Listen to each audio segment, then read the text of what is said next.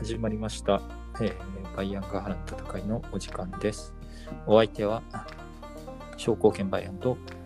バナナガハラでお送りいたします。はい、ということで、モルカーっすね。時代は。時代はモルカもう車は時代遅れです。ー。そう、モルカーで決まりっすね。これからの乗り物はっていう。モルめちゃくちゃ可愛い。モルモット。ハムスターじゃないんだよな。モルモットなんだよなっていうのがなんか新鮮な驚き。なんとなくハムスターとかだったらわかるけど、おモルモットがフューチャリングされるのって最近なくない？と思って、なかなかすごいなと。めちゃ、本当に可愛いです。可愛いですね。早くモルカーに乗りたい。あの、タイヤついてんのに歩き方があの動物の歩き方なのがすげえ面白いなっていうのと、ひょこひょこひょこひょこ左右に揺れながら歩くじゃないですか。あれ可愛い。あれの動物感が面白いなっていうと、なんかね、口が可愛い。いいっすああ、口となんかあの物食べてるときいいですよね。小動物って感じがしますよね。ですと、キャベツ食ったり、人参食ったりするあのシャリシャリ食ってるのがあれ食べたものってどうなるんですかねあの、燃料になるのかな。燃料になるんですか？ねあのー、強盗のお金はなんかうんちになって出てましたけど。ああ、あれ落としてってたんですよね、多分。ぽいぽいぽいって。は排気ガスとして出すことができるのかなと思ったんですああ。いや、なあの位置に肛門があるのかと思って。ちょっと違ったかもしれない。面白いですね あそこなんかあって出てるのかなと思ってました。あれ、モルカー、どのぐらい操縦者の意図通りに動くのかが、あの、人参のところで分かんなくなったんですね。ああの警警察、うん、パトカーのモルカーは中に人乗ってるんですかね、出てこな乗ってないかったからですかね。出てこないから、もしかしてはい、奴ら自身の意思動いてるのかもしれないですけど。あでも最終的に警察来たから乗ってたのかもしれないですね乗ってたのか。乗ってたんだったら操縦でもハンドルあるありますよねあれか、機関車トーマスぐらいのパワーバランスなのかもしれないですよね。あ機関車トーマス人乗ってんのに、まあまあお、お前らの意思でなんか、下手こいって事故ったりしてないみたいな。完全に事故っちゃってから、うわあ、もうダメだみたいな感じで中から車掌出てくるの意味わかんないと思いながら。あお前がなんとかするんだよあれが何がするんだよね。中の人は何何のために乗っているのかさっぱりわからないのが機関車トーマスの運転手なんですけど、モルカーもそれぐらいのパワーバランスの中にいるのかもしれないです。っていう。なんかね、モルカーいいっすよね。ああ、そういえば、モルカーの監督さんは結構新進系の人ですけど、あの系のやつだと、あれの人も流行ってほしいなと思って、飯塚隆監督とかも、まあもう流行ってるのかもしれないけど、えー、どなどなたですか？飯塚隆監督はっすね、えっとですね、こう人形アニメみたいなのを結構やってる人なんですけど、うーん有名なやつだと、なんか、戦隊ものみたいなやつの、いいもんと悪いもんが同じ部部屋でルームシェアして住むみたいななんか話がドラマね。みたいなのがあって、飯塚隆さんね、結構、あれなんですけどね、その系のパペットアニメみたいなのだと、結構面白い人として、えっ、と、なんていうの作品名が思い出せない。何だったかな？ちょっと待ってくださいね。飯塚隆監督ね、なんか、怪怪獣に大きくなったら怪獣になりたいみたいなこと言ってたやつが大人になって再開したら本当に怪獣になってるのがすげえ面白い。話す。飯塚隆監督。えっ、ー、と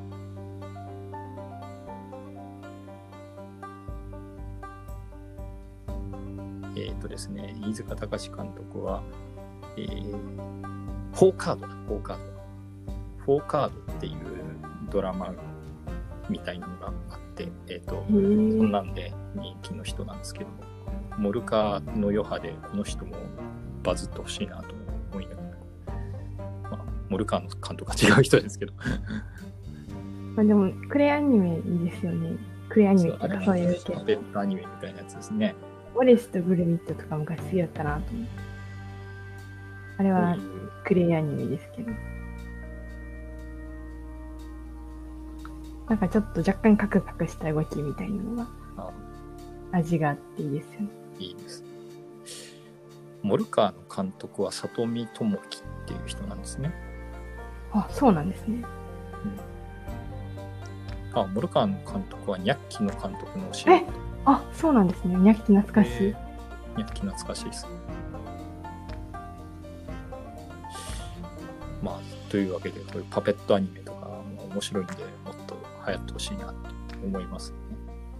モルカーなんかたまにシリアシリアスっていうか、なんかあの救急車の中の人すげえ、なんか本当にやばそうな病状だったりしたのとか、なんか面白いなと思うんですモルカーの中に医療設備があるのが面白いですよね。そうちょっとなんかね、ほんのり毒のある表現みたいなのもあって、まあ普通に見て可愛いのは可愛いんですけど、そういうのも面白いなと思って。というわけで、えー、いろいろパペットアニメも流行ってほしいなという思う今日この頃でございます。えっと、今回なんですけど、えっ、と、はい工部亭流衆のシリーズで、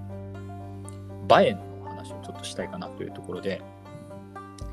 えー、バエンさんって多分、流衆の部下の中で一番有名っちゃ有名なんで、で、なんかこの前 YouTube の動画で有名な鳥人間さんが上げている歴史の動画のシリーズでバエン取り上げられてたんですけど、はい。まあ自分はもう元から取り上げるつもりだったんであの取っちゃったんですけど とりあえず取り上げようかなというふうに思います。でバエンさんは、えっと歴史好きには嬉しいし先祖も子孫もそれなりに有名な人で、えっとなんか歴史のつながりを感じさせてくれる人物でありますのでその辺についてもちょっと掘り下げようかなというふうに思っております。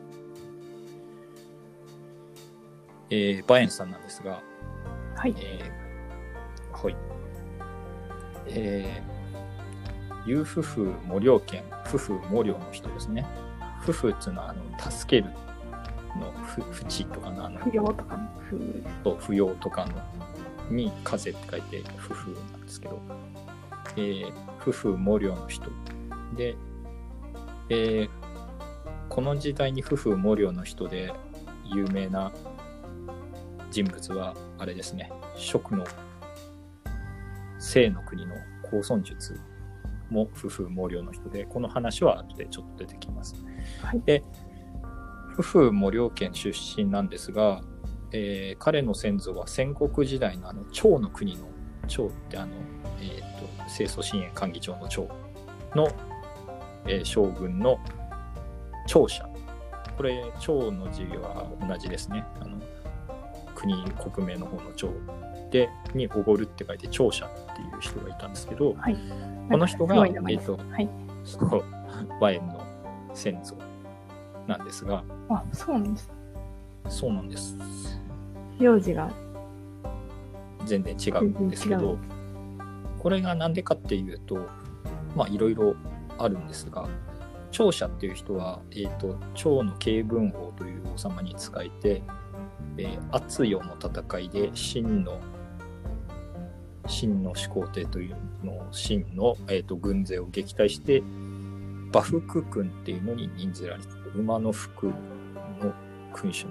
君に任をぜられた、はで馬燕の名字っていうのはこの馬服君っていう称号の方にちなむとされていますあ、なるほど。称号の方が先にやって、で、名字を書いたんですね。そうなんだけど長子を名乗れなくなった理由はもう一つありますがえっとまあ長者はですね、最初はい。あすいません。いろいろあったんですけど。えっと、もともと平原君っていう、えっと、趙の国の政治家がいて、はい。で、この人はブイブイ言わしてたんですけど、ある時この人の、この人に一言物申しまして、物申したんですけど、逆に平原君は、こう、物申したその勇気と見識を認めて、この聴者を取り立ててくれたんですね。いい人ですね。うんで、で、聴者は、あの、物申しただけのことをやって、公平に、徴税官みたいになるんですけど、えー、と公平に税をかけたために、えー、と国庫が充実して趙の国力は増したんだとはい。されてます。でその後長軍としてもお前やってみみたらみたいな感じになって戦ったら戦っても強かったんですね、えっ、と聴者さんは。で連戦連勝でで厚代の戦いっていう時にえっ、と秦の軍勢をやっつけてはい。で大勝利を収めたので、えー、とこれもなかなかすごい作戦で、えー、と救援に厚代っていうところに、えーとはい。行って簡単か。簡単簡単のところで簡単の近くなんですけどこの厚代って。でそこで戦ってたんですけど救援を求めてはい。厚代の地にやってくる、えー、と味方をバシバシ殺したんですよ。味方を？で、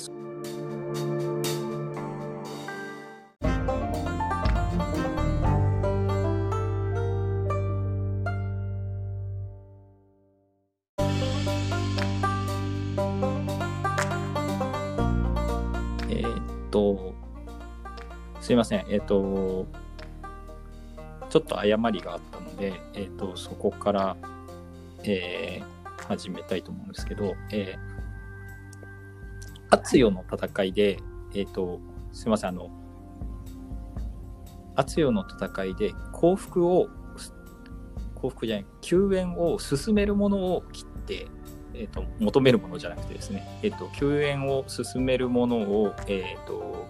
切りまして、えーまあ、どっちにしろ結構ひどい、痛い人いるんですけど、ひどいね。えー、とで逆にスパイをもてなして返返したので、えーとまあ、あれ秦軍は、えー、とすごい、えー勘違いをしてで油断しきったところを、えー、と幕府軍長者によって撃たれたというところで、えーそんな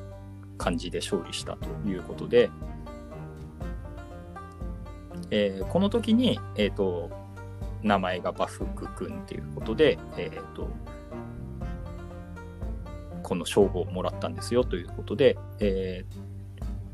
この時には趙の国には他に、えー、と連覇っていう将軍とか林少女っていう政治家とかがいたりして、えーすげえ充実していた時期でこの3人が健在の間はもう秦の国はこの趙に攻めてくることがなかったと。絶頂期でありました。というところであります。で、えっ、と、なんですが、はい。えー長者の子供がいまして、長者の子供に長勝という人がいたんですけど、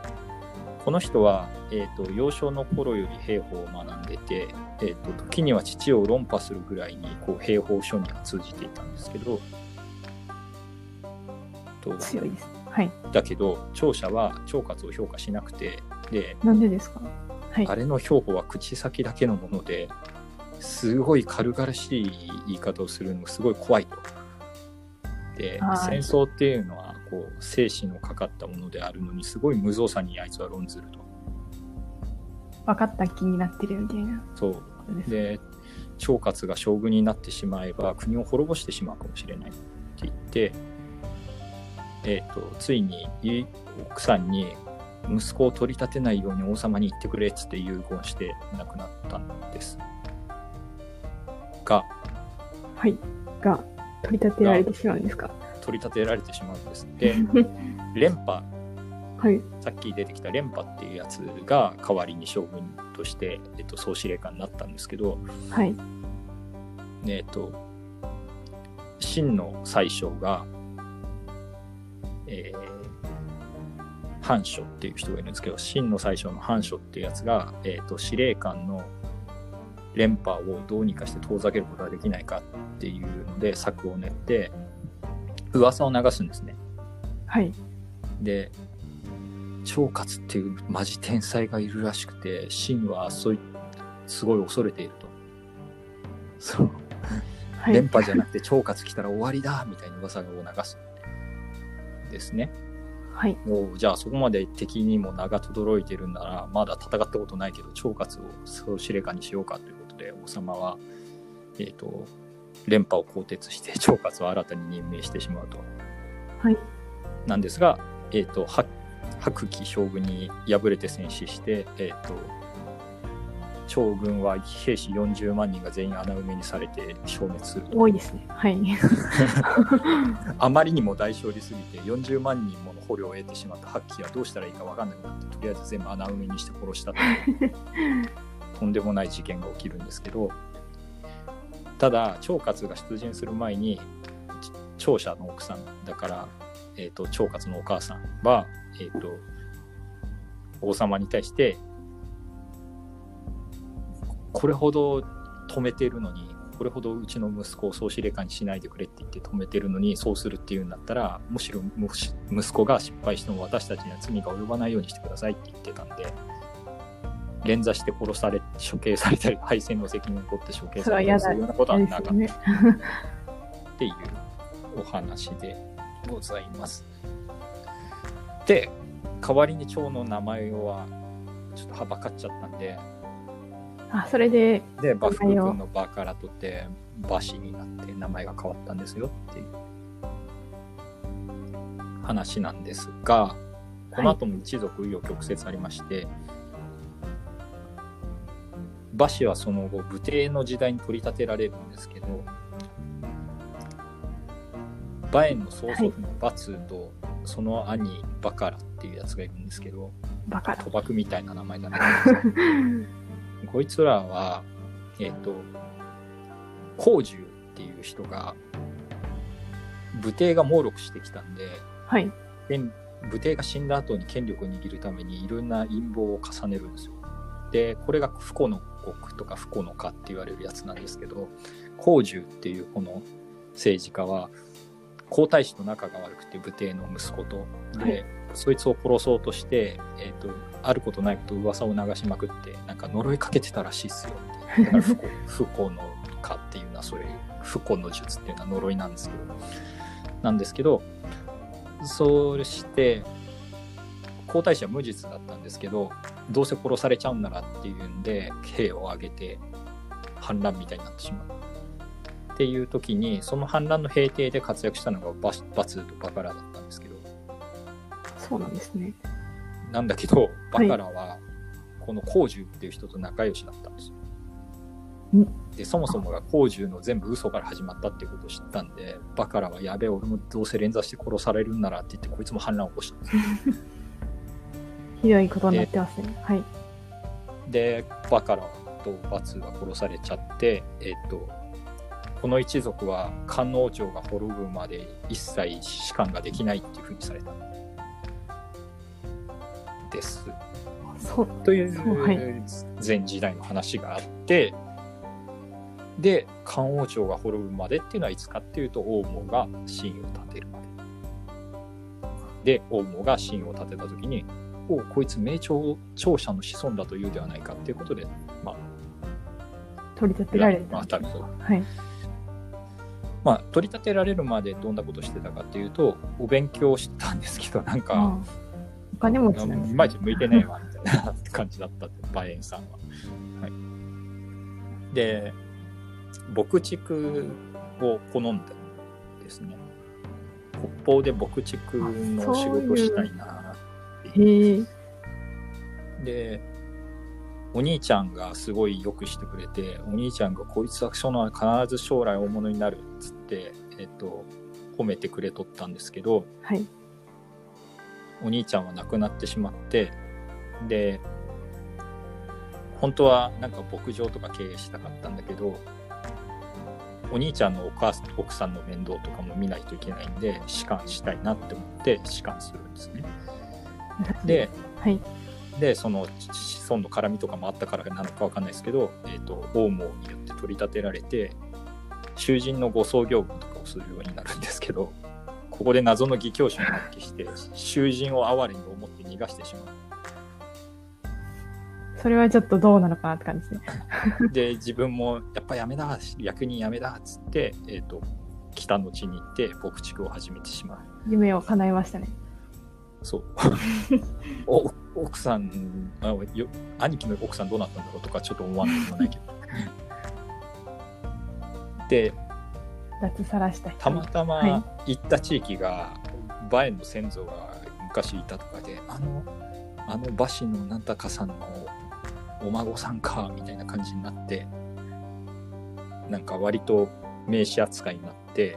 よかったでうまくはい牧場が経営できましたと、めでたしめでたし。で超儲けたんだけど、はい。いやーお金をも得ても施かさなければただの主戦度に過ぎないよとか言っていっぱい分け与えることによってなんかすごい人が集まってきてなんかちょっとした勢力みたいな人望がっていう。はい。人望があるという強客みたいなのも集まってきちゃう。でここまでが、えー、と王毛の時代でその後は秦が滅亡してしまいますので群雄割拠の時代になります。でここで老政に割拠した会合の配下になると。場所的にって感じなんですかね。そうですね結構近いところにあったのかなと。でで介護は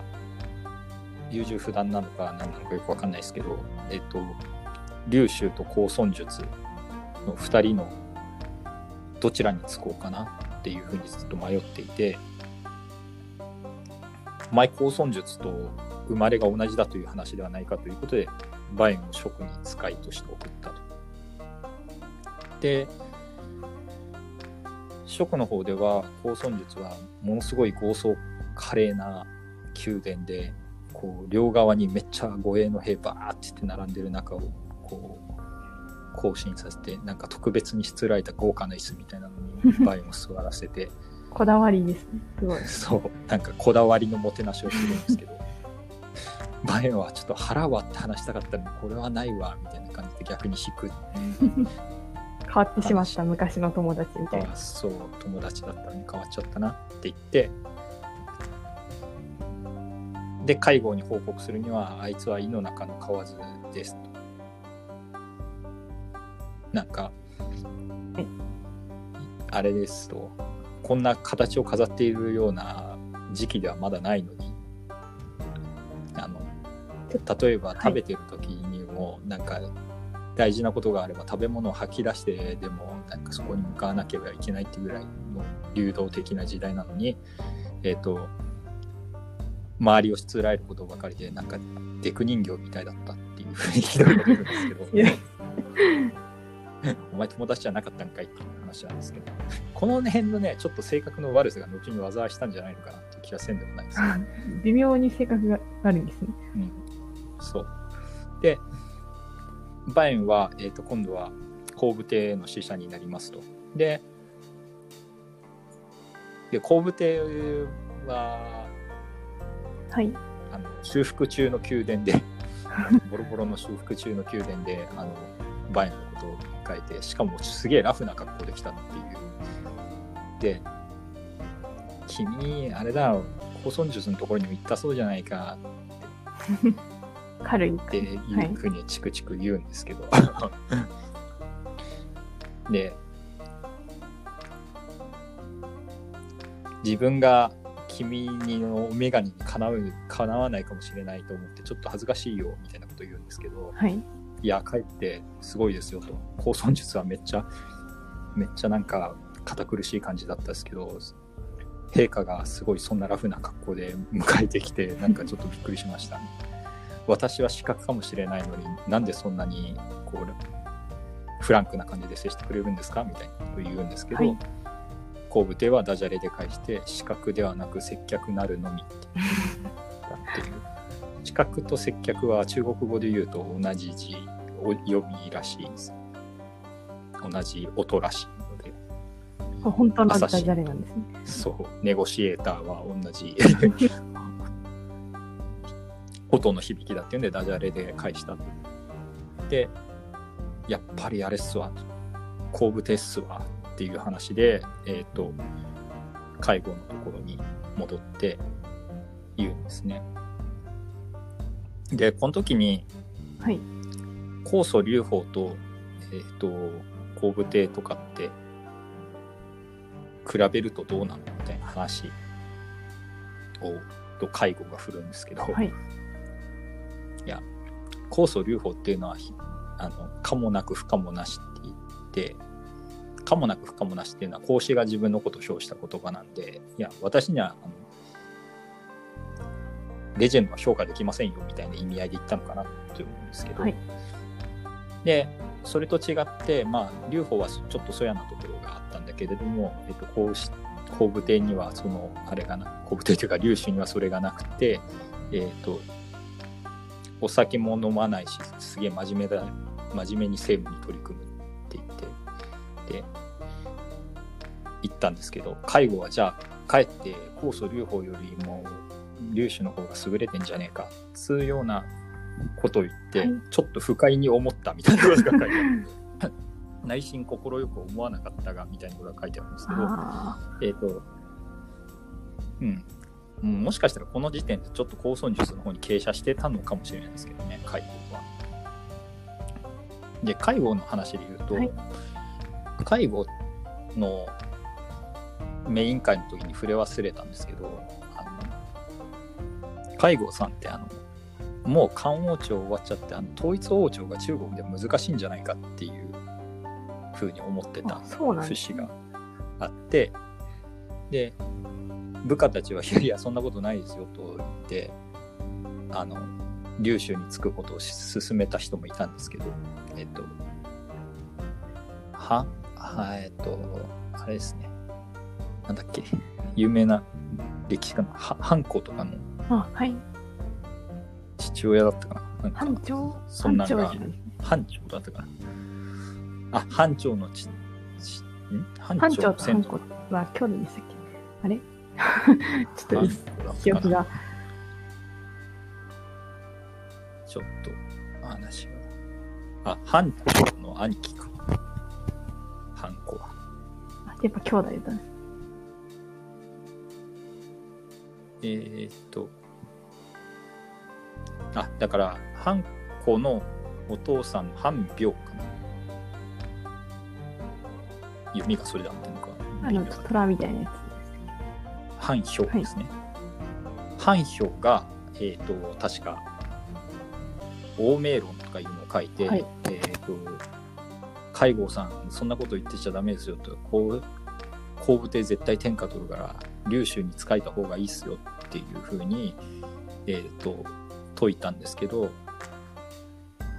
統一王朝を永遠のものと思われた漢王朝もすぐ潰れちゃったしこうしてがもう一回漢王朝を復活させるとかと思ったけどあいつもうまくいかなかったしもう賞味期限過ぎてんじゃねえの漢王朝みたいな感じで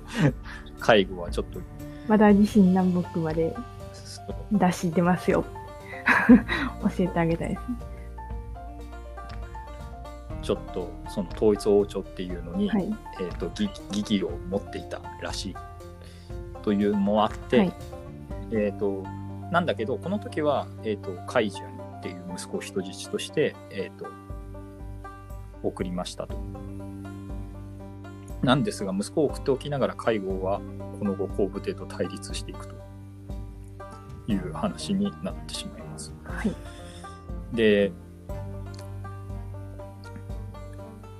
バエンは、そんな、そんな、息子を送っといて、そんなことするのも良くないでしょっていうので、何度も説得をするんですけど、はい。えー介護は息子を見捨てて、対立路線に傾斜していくというところで、この辺なんか、改めてバエン伝読んでたんですけど、介護の息子がかわいそうで、なんか、どんどんやつれてっててみたいな話とかでかわいそうに。そう、はい。殺されちゃうっていうふうにあのお父さんが。一行で慣れししたりするんじゃないんです。一行で慣れししてますけどあの、まあ、手紙の中では最近もう殺されるって思ってなんかこうすごいやつれちゃっててで召使いに様子を見させに行ったんですけど泣いて帰ってきた。泣いちゃった。もう見てられんですって言って召使いが泣いちゃったっていう話とかが載っててすげえかわいそうだなと思思います。なんだけど結局介護は、えー、と対立路線を鮮明にしましたと。でバエンはここで私は介護の真の友人だったと思っていたけれども、えー、と息子を裏切って裏切ってとか見捨ててまでそんなことをするやつはもうもう友達じゃないっすっていう話で、介護を滅ぼす方策を私に述べることをしくださいということで、えー、と劉州に対してさまざまな策を出しますと。で戦って介護軍とかを倒したりもするし、はいえっ、と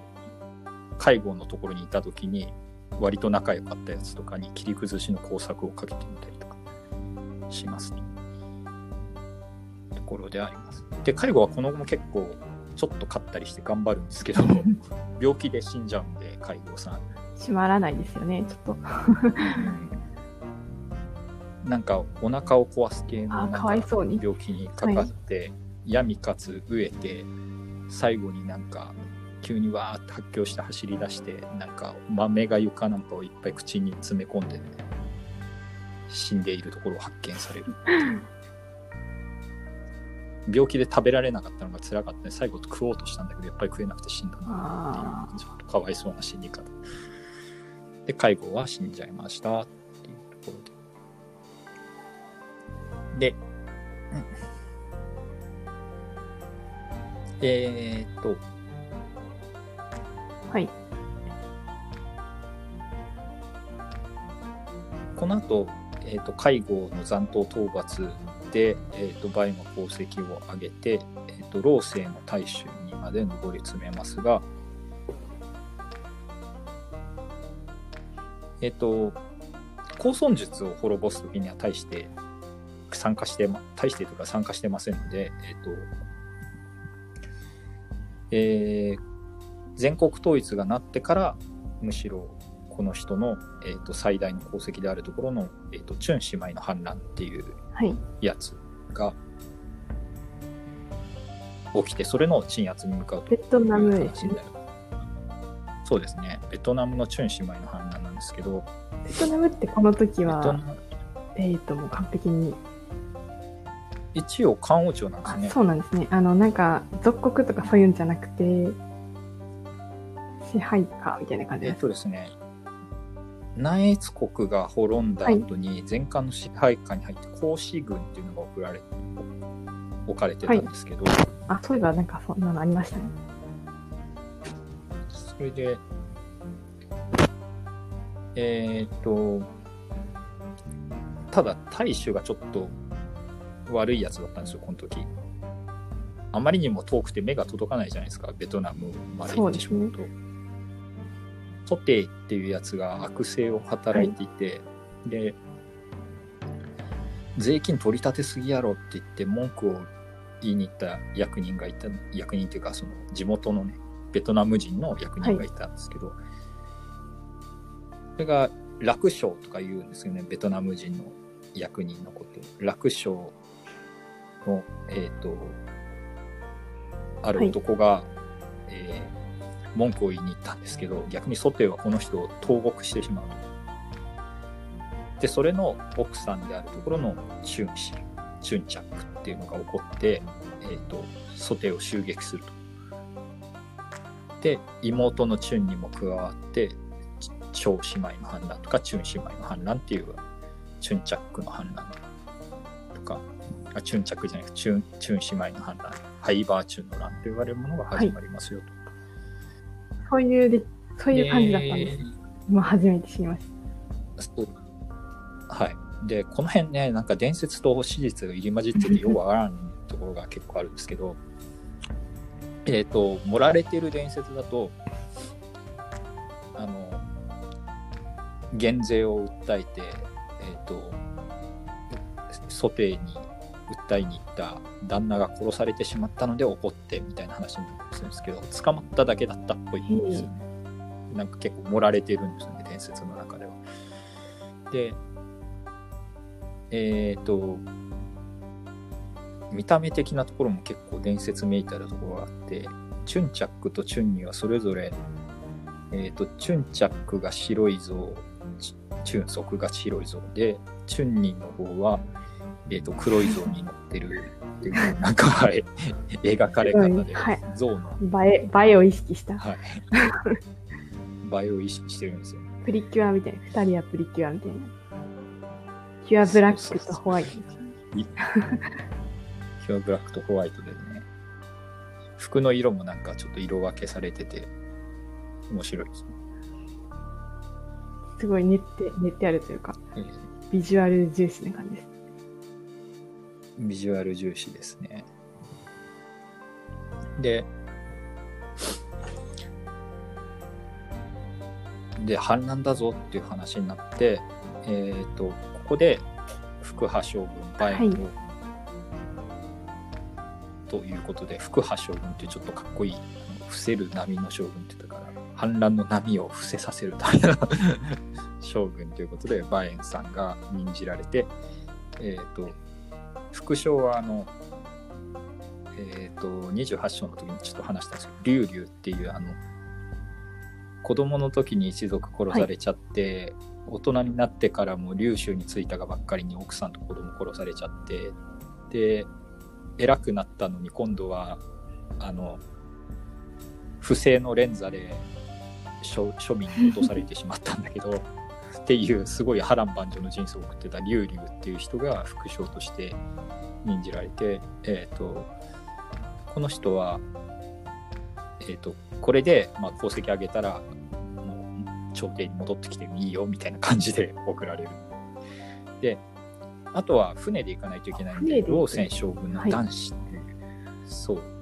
老泉将軍 そのまんまやっけ名前なんですけど。老泉将軍の男子っていうやつを率いて、えっ、と、2万の軍勢で行きます。でね、出発してからね、到着するまでに、多分2年ぐらいかかってました。人が多いから、やっぱり。あ、っていうか、あれか、反乱が起きてから、バエンが到着するまで2年ぐらいかかってます。長いですね。中に道のりだった。で、2年も経っちゃってて、もう完全にもう熱冷めちゃってて、結構やる気なくなってたらしいです、あのチュンチャック、チュンニの軍。いや、あの2人はまだあ周りの人たちが、もうええやろ、みたいな。ええみたいな、もうええやろみたいな感じになっとって。で、むしろ敵よりもバインを苦しめたのは悪天候あ、南の方に行くとよくそういう感じになりますね。よく。そう、雨めっちゃ降って。なんか、疫病がすごい流行って、帰っちゃなんかった。毒ガスのある谷みたいなものが通ったみ それはたいななんか、あの、正気が立ち込めていて。それは、だいぶ最有機みたいな感じそう。なんか後でバエンの友達がバエンが失脚した時に、なんか弁護してくれるんですけど、なんか空から鳥が落ちるぐらいの正気が立ち込めてたって言いますすごよ本当かよ どんだけ怪我の地みたいな扱いになってたんだベトナムみたいなでう。でも日本、はい。でまあみんなやる気がねえっつんでとりあえず決戦を急ごうとチュンシマイの方も思って老白っていうところでえっと決戦を挑むんですがクソボロに負けましてチュンチャックしチュンにでさらにゲリラ戦を展開しながら森の奥奥へとどんどん逃げていくんですけれども、えっと最終的には捕らえられた後に処刑されたという説もありますし、えっ、と、チュンニの方をリュウリュウが戦闘で討ち取ったみたいなって話もあったり、この辺の死に方も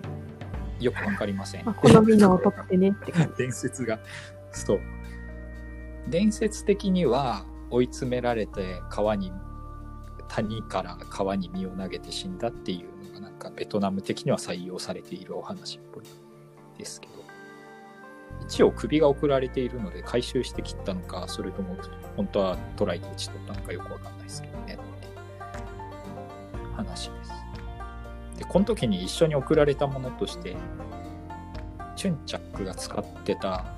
竹笛みたいなのがあったらしいです、伝説だとその笛を吹くとなんか官軍の人たちがなんか頭を押さえて苦しがるみたいななんかそういう謎謎アイテムすごい強いアイテム。そう。でこの後も怪談話としてはなんか一人でに音色が聞こえてなんか宝物庫から音色が聞こえてそれを聞くと具合が悪くなってみたいな話になってこれはチュンチャックのたたりなんじゃないのかみたいな話になってお,、ま、あのお祓いして祠みたいなのを祀ったら病人が出なくなりましたみたいな伝説もあったりするみたいです。はい。で勝ちましたとバイエンさんは。でバイエンさんはいろいろやってこれそもそも何が原因でこんなことになったのかっていうのを探求するとやっぱり現地の制度と漢漢王朝の制度が全然合ってないと。という時はまあぶっちゃけ税金さえ入ってくれば何でもいいから取り立て方とか習慣とかについてはケチをつけないのでっていうことで、えっ、と、制度がぶつかっちゃった時はベトナム側のやつを採用するという寛大な処置をして、えっ、と、しました。まあ、たびたびこうなっては面倒ですもんね。そう。で、あとはめっちゃインフラ整備をしてあげたという話ですね。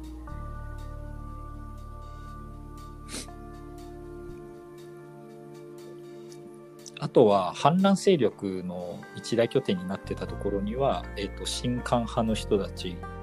反乱起こしたやつらと,、えっと新韓民族派の人たちを土地を入れ替えて屯田させたりとかして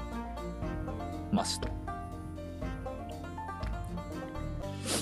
いうことで、えーなのでバエンさんは別にベトナムではそんなに嫌われてはいないそうです。そう割といい感じの処置をしてくれてます。そう。チュン姉妹は、まあ、英雄なんですけど、ベトナムのジャンヌ・ダルクとか言われて、英雄扱いなんですけど、まあ、バエンさんも別に嫌われてはないそのなんかですよ。前の大使の人がやっぱ一番嫌われてるんですか？うん、ソテーは誰も フォローしてないよねっていう。ソテーしかも確かに日本に出したかったかな。えー、うん、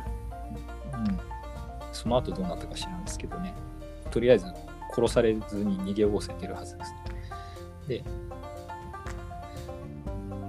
えっ、と、まあ、この時のひ、まあ、大勝利して帰ったんですけど、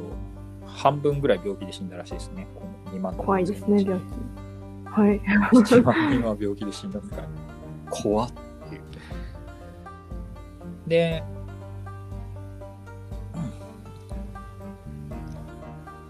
バインはこの後、武領五系、五系番か武ああ、領番とかよく言われるあれです。なんかあの、あ、ちょっと名前忘れちゃったんですけど、なんか、前儀にもそういう人がいましたね。固形版の人みたい五系番。五系番もない。なんかどういう民族な。なんですかね、うん、どうなんでしょうね。あとは、あの、当館が、ケークって言われてるの、あれなんか固形版のことが、とも関係があるのかどうかっていうの結局なさそうっていう話なんですけど。そうなんです。まあでも、ケークっていう罵り言葉とかはある。なんか蛮族っぽい感じ。なんでしょうね。武領武領五系この反乱討伐にも数字を願い出るとバインさんはでもこれさっきのベトナムの反乱からいきなり話しだからあれですけどめっちゃ時間経ってましてベトナムの反乱がはい建武12年で、えー、と武領番の反乱が、えー、と建武24年ですので12年も経っちゃってるんですよね。その間は何かも特に記述が。その間はあの平和に暮らしてたんですけどバイオンさんああとあれとか作ってました。あの馬の銅像とか作ってました、えー、つばみ踏んでる。やえーとね。つではなく、はい。シュン姉妹がねあの反乱を起こした時にベトナムの人たちはなんか銅の太鼓みたいなので、なんか反乱の温度を取るのになんかベトナムの象徴だったらしいんですよ。ありますね資料集とかによく載ってる、ドンソン文化みたいなそういうですかね。そうそうそうなんか銅の鼓があったらしいんですわそれで。なんだけどそれを戦利品として持ち帰ったんですけど、これこれ置いといてもなみたいな話になってなんか作るみたいな感じで溶かして、はいバエンが作ったのが、えっ、と名馬の模型模型、はい。はい馬馬はこういう馬がいいですよっていう。馬のを選ぶときの参考みたいな感じで。そうそうそう、うん、で確かにバエンさん牧畜とかやってたし馬にも詳しかったんで。で生か、せてます名馬を、はい。そう。そう。名馬の企画として、えー、と作った銅銅の馬の模型みたいなのを、えー、と宮中に置いていたらしいです。でなんですけどそんなことをやったりしてたんですけど、なんだかんだで12年経ちまして、えー、と五競馬の反乱も起きました。と。でこの時すでにバーエンは62歳だった。だいぶ。で出陣しますぞって。無理しなじじって感じです。そう無理すんなじじいまでは言わなかったかもしれないが劉州はもう年なのだからと場に止めたんですが私はまだまだいけますぞって言って勢いよく馬に飛び乗って鎧着てバカラバカラって走り始めたんで。そう。劉州は格尺たるかなこのオーナーであこの大きなか。格尺たるかなこの大きな。って言って出陣を許した。格尺っていうのはなんか格とか尺とかっていうのはなんか石の鳴る音の表現らあしいんですけどもともとは。だからチャキチャキしたじいさんだなぐらいの意味なんだと思うんですけど格とか尺っていうの音の表現らしいですね。へーもともとで格尺たるかなこの大きな。って言ったんで、えっとおいてはなお元気なおじいさんとかのことをたるなんちゃら格尺としたとかっていうのはねこれに由来してるんですよっていう話です。バエンは最初の方はその格尺としたまんまちょっとね頑張って何回か勝つんですけど、えっと失敗しましてあの川？確か越えようとするんですよね。渡河をしようとするんだけど、えっ、と急流すぎて渡れなくて川を迂回した方がいいって言ったやつもいたのに川を渡河しようとして急流で渡れなくて川の前でうろうろしてる時に敵に襲撃されて結構な被害を出してしまうと。ででそれを挽回できないまま、えっ、と病気にかかって死んでしまうんですが、えー生前から、はい。あのもう将軍たるものはあれだと畳の上で死んじゃいかんと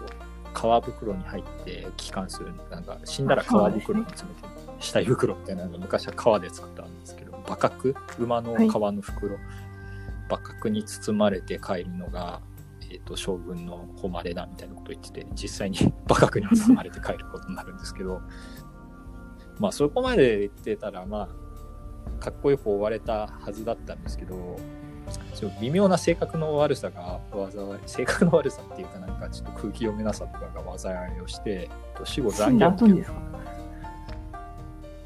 死んだ後に残念されますね。で、両将っていうはい。やつがいて、こいつ外籍なんですけど、劉州の娘婿ですね。両将。針、はい針に待つって書いて両将なんですけど、こいつが、えっと、馬燕が戦利品の宝物を私物化していたんですって言って残言するんですね。で、なんでこいつこんなことしたかっていうと、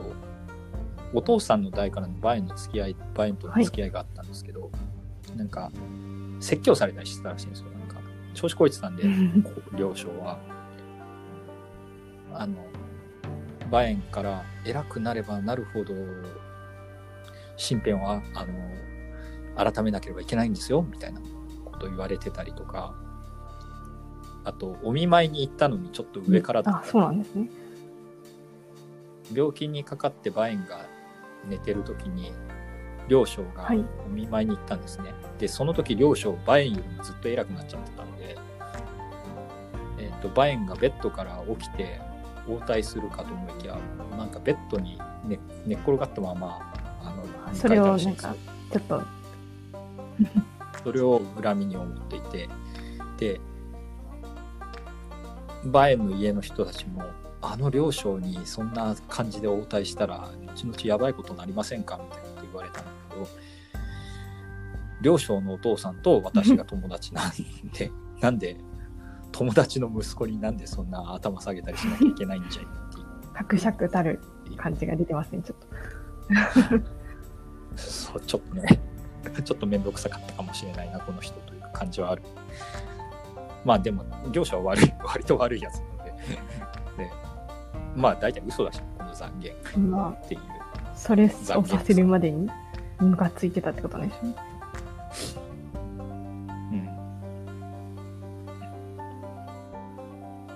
うんでえっ、と五感情を書いた範囲をもちょっとバエンの人格的な部分については若干疑義を表している感じはないでもないえっ、とはい。この後、まあ、罪を得て得てだからその最後に持ってた公爵の地位とかは剥奪されちゃうんですけど、えーシュボツっていう人がいてシュボツっていうのは幼なじみなんですねバイエンの。はい。この人が、いや、バエンさん無実だよ。仮に罪があったとしても、今までの功績と比べて、えっ、と、そんなちゃんとした埋葬をさせないなんて、そんなひどいことがあっていいものかということで、えっ、と、訴えるんですけど、このいいエピソードの後に入るのは、実はバエンは守護のことを見下してたっていうエピソードが入る。性格悪いですね。ちょっとはい。で、なんでかっていうと、これちょっと複雑な過程を経てて、あの、えっ、と、バエンとシュボツは同郷なんですけど、シュボツは天才少年みたいな感じだったらしいんですよ。で、同じ学校みたいに通って、えっ、と、シュボツはあんなに賢いのに、それに比べてバエンはあーでなんか言われてたらしいです。思うところがあった。はい。で、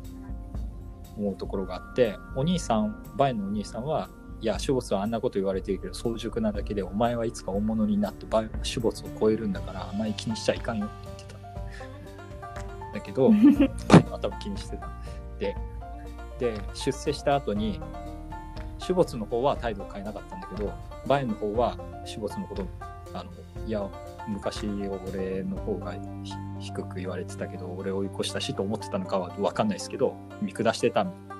らしい。バエンの方は出世してから死没自分が追い抜いた死没のことを見下してたらしい。なんだけど死没はそんなことは気にしてなくて、えっと、バエンはすごいやつだから、えっと、功績を持っていい話なんですよねこういうこういいやつのいいやつではあるけどちょっとバエンの評価がねちょっと揺らぐよねな。んていいやつなんだって感じ。で種没は種没の結局上層がきっかけとなって、えー、とバインは正式に埋葬される。罪人だったんでちゃんとした埋葬ができなかったんですよね。しぼついやつですね。で種没いいっていう。賢齢ですからね。たかあーた。そうなんです。かだかこの人だい。ぶ、賢齢がわざわざこう殺されることを覚悟でまあ小手殺さないと思うけどね怒りを買ったら処刑されるかもしれないじゃないですかそのぐらいででこれがきっかけとなってとりあえず、えー、と罪人扱いではな一応なくなったはい。なんですよと。で、雲台28章になぜバエンが入っていないかっていうところなんですけど、そういえばそうですね。入ってないんでしたよね。入ってないんですよ。で、命帝が、えっ、と、雲体28章、肖像画を描かせましたとはい。いう時に、えっ、と、命帝の弟が、竜宗、竜に青いって書いて竜宗ってやつがいるんですけど、王平王竜宗が、なんでバエンさん入れないんですかって言ったんだけど、えっ、と、命帝は笑って答えなかったって書いてあるんだけど、その前に、ちょっと五感所のバエン列伝読むと、えっ、と、バエンは、えっ、とですね、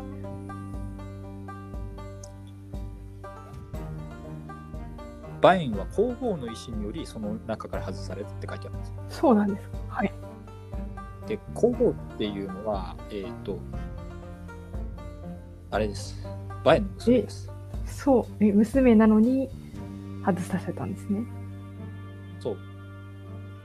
はい。で、でこれを考えるになんでなのかっていうと、えっ、と、史実眼の方でも、バエンの娘はめっちゃ賢かったよっていうエピソードの後にこの話が入る。そう。だから外籍として増長し、一族が増長しないように、バー皇后が、わざと雲台28章の中から父親の絵は外したっていう風に読み取れるで、バー皇后は、えっと、外籍の力を伸ばさないようにいろいろやった県夫人として、あの皇后の評伝には書いてあるんで、多分そういうことの一環としてやったんじゃないかなっていうお話なんですよ。で、バエンが完全に名誉が回復されるのは、実はさらに次の代になってから、皇帝がさらに代替わりしてから、とバエンさんにはなんか新たな追追追号送りなみたいなのが結構時間かかるんですね。時間かかったんですね。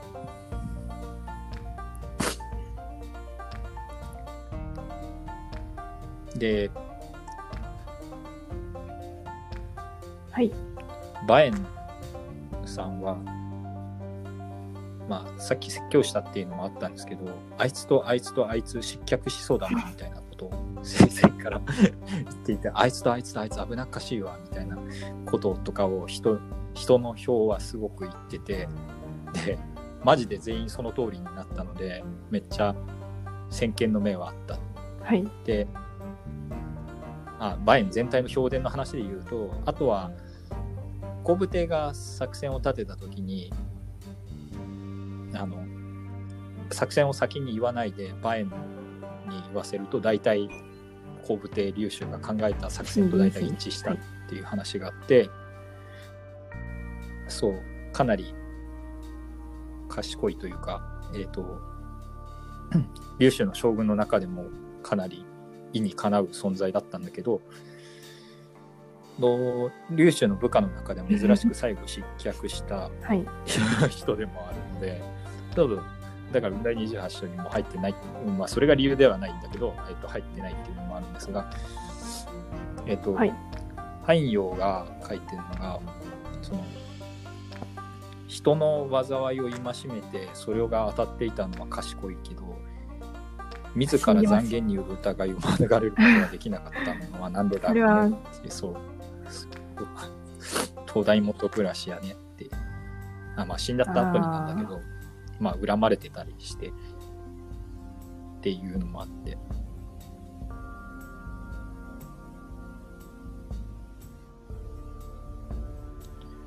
で、まあ、確かにすごい賢かったんだけど、本当にすげえ賢い人だったら自分のことをよく観察するはずだよな、っていうのが書いてあって。ちょっと汎用的には評価が微妙な人だったっぽい話でございましたというところで、えっ、と、バエンさん、あれなんですけどね。こんな感じでございます。で、バエンさんの後の話をしますと、バインの子孫は何人かいて、もう家は続いていくんですが、有名なのはあれですね。何代も先ですけど、あの、バインの救あー世主がそうなんですね馬長って、あの最初、曹操と争って、そう、金馬長ですね。職に入って、五個将軍の一人ですね。そうね確か。うんっていうか、五個将軍って、馬長。確か、あの、ただ同じ全員に入ってるだけっていう。実は全員一緒にいたことないよ、みたいな話はよく聞きますけどね。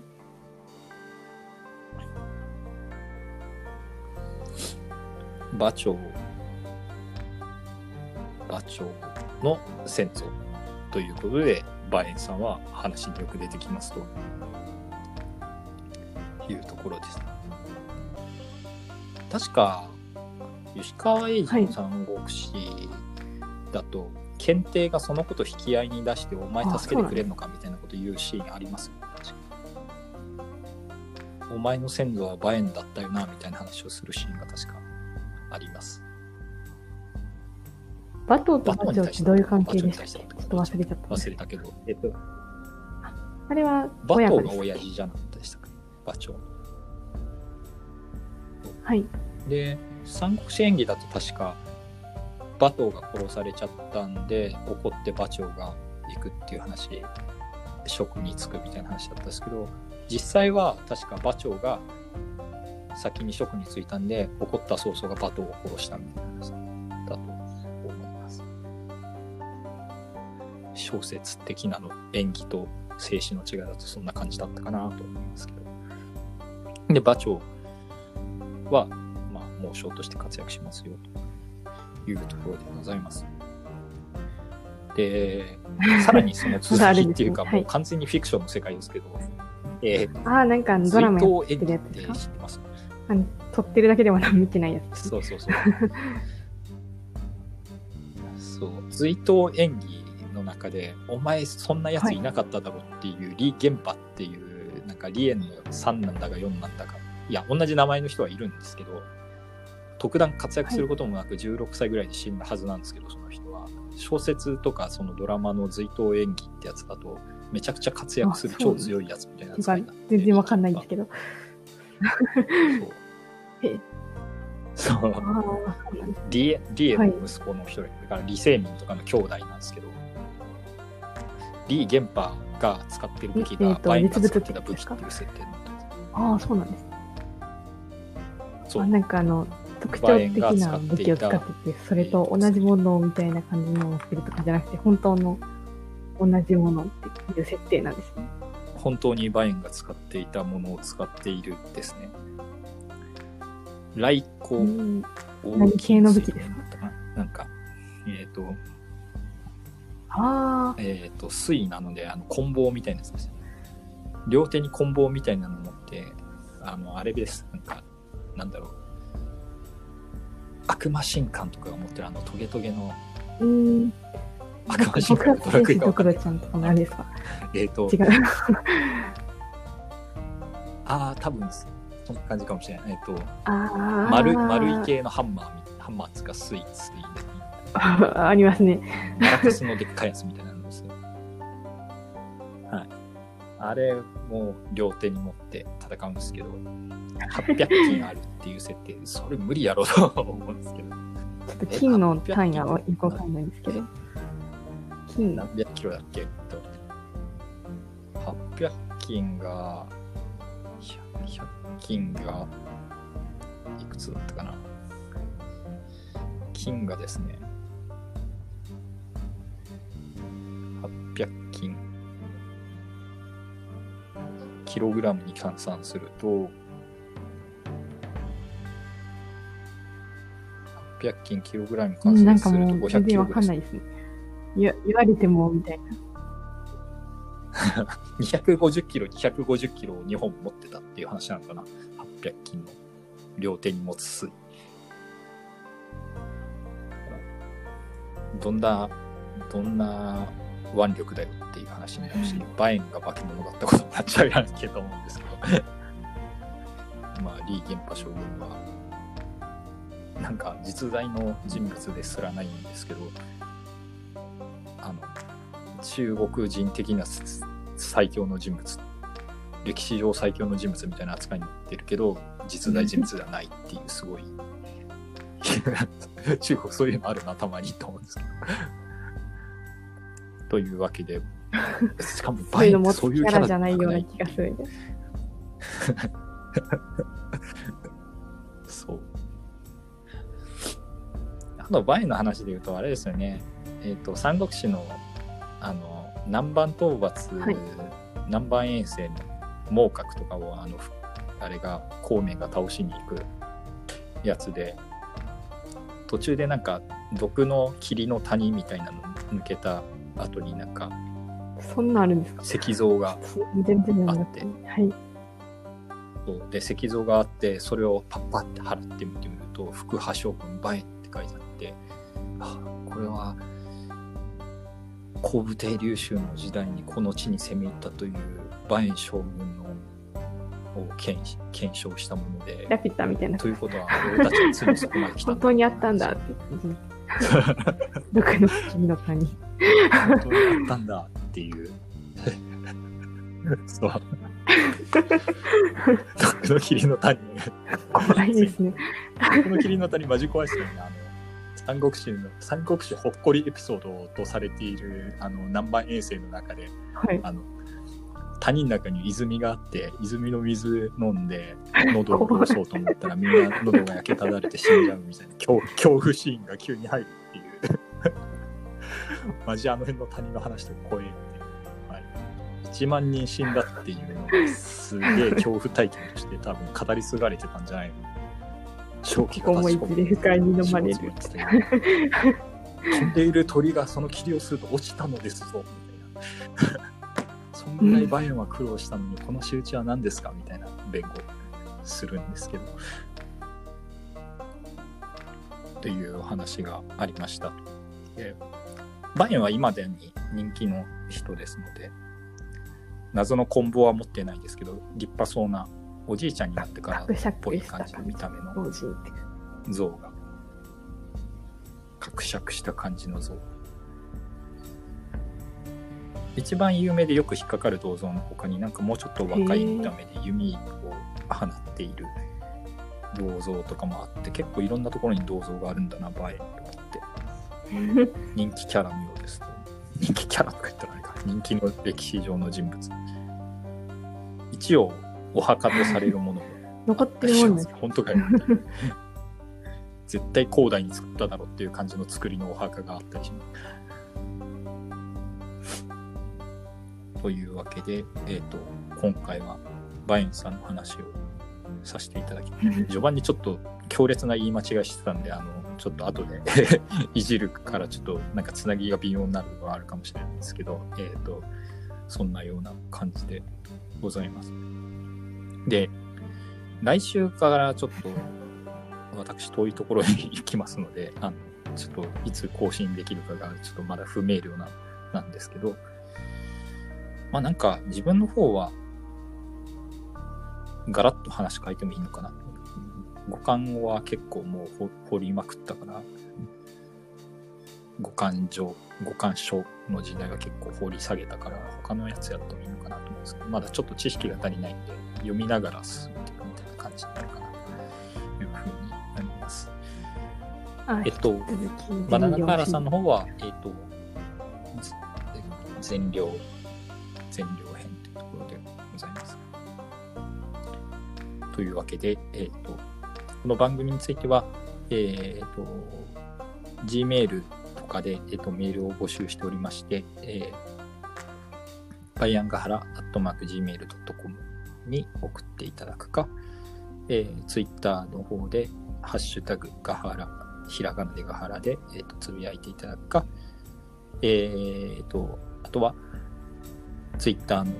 公式アカウントの方に、えーと、ダイレクトメールをくださるかしていただけれたら、えーと、速攻で紹介しますので、はい、えーと、よろしくお願いいたします。バナナガハラでお相手は、証拠券バイアンと、ありがとうございました。ありがとうございました。